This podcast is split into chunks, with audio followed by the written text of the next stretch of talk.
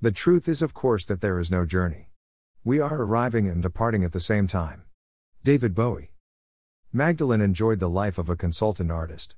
It gave her the freedom to take a half day and enjoy the gorgeous weather. Throw in a good book for company and it is near perfection, if one is okay with unpaid an afternoon. Today the trade off was the best choice, the only choice she could make. Her current book, Yo Confieso Confessions in English, a large, 1,000 page tome by Jaume Cabré transports her to Barcelona, Spain.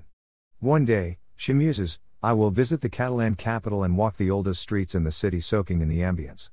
Will it have the same Barca atmosphere as the books? Unlikely. Still, it is a city she needs to experience whether or not reality aligns with her romanticized fantasy.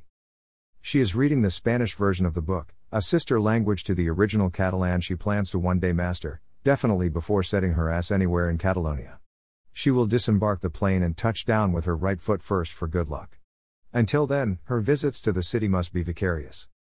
She prefers reading books in the original language, where possible, for the nuance is not translatable into English no matter the translator's skill. Romance languages flow fluid with the elan of watercolors, meandering often dancing in the fading, feathered fringes rather than the point the brush touched the paper stock. Whereas English tends to be rigid, stiff necked. The meaning is the words. The spaces between are just that space, avoid to avoid when reading. The great Romance authors, Jaume, Pablito, Borges, Marquez, others, encode meaning in the breaths between words, the rivers flowing between sentences. The technique was an exercise in self preservation.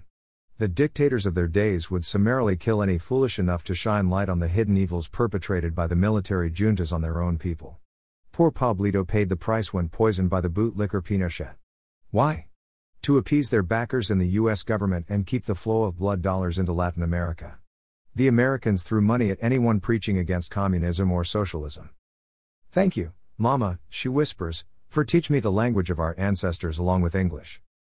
She flashes back to the last time she saw Mama alive. Mama was sitting on the porch of the house in El Paso in which Magdalene grew up. She waved goodbye as her daughter took the taxi to the airport and moved to Chicago for a promising job and seemingly boundless career potential. There were not a great many career opportunities in tiny El Paso for a promising artist, especially with her ambition. And her proclivity to bisexuality was unwelcome by the good Christian folk. Chicago was liberal with a great many job opportunities. So, Chicago was a logical, if scary, choice. Leaving all you've ever known normally is. In balance, she believes she made the right choice. Today, the weather feels just like an El Paso winter, warm and sunny and dry. Well, dry by Chicago standards. Her preference is to sit facing the flower boxes. It also gives her a view of their delicate beauty and the people emerging from the subway. She likes to imagine them colorful butterflies emerging from a massive underground chrysalis after ascending the three sacred 13 levels of God to bless the world. Because of the sun's angle and not wanting to get a farmer's tan, she decides to sit on the shady side, the side facing the Picasso.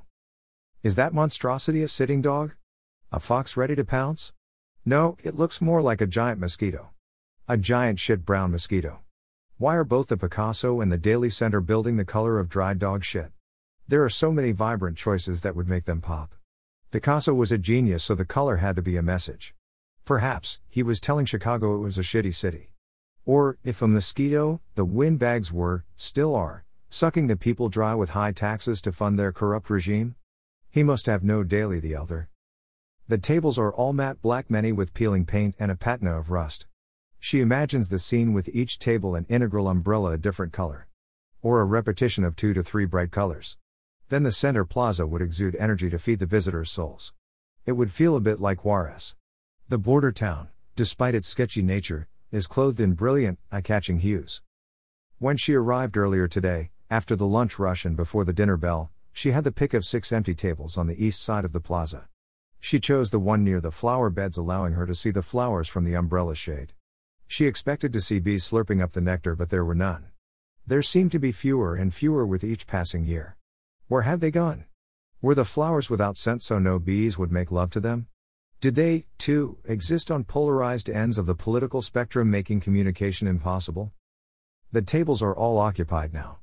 The plaza invaded by the surge of workers taking very late lunches or leaving their offices earlier than usual to enjoy the respite from the previous week's rains. Chicago weather is known for its volatility. It could very well be snowing tomorrow, so the natives and long term residents have learned it is best to enjoy the sun whenever it makes an appearance. Thankfully, no one opted to sit at her table. It's common practice for people to grab empty seats at occupied tables. It's an extension of Midwestern friendliness. She feels a shadow pass over her. Had she spoken too soon? The shadow becomes a body, a face. It's a guy. He side eyeballs her as he makes his way toward her table. He seems unsure. Why can't I have time without some horny guy approaching me? What will his game be? They all have a game. Christ. To be continued.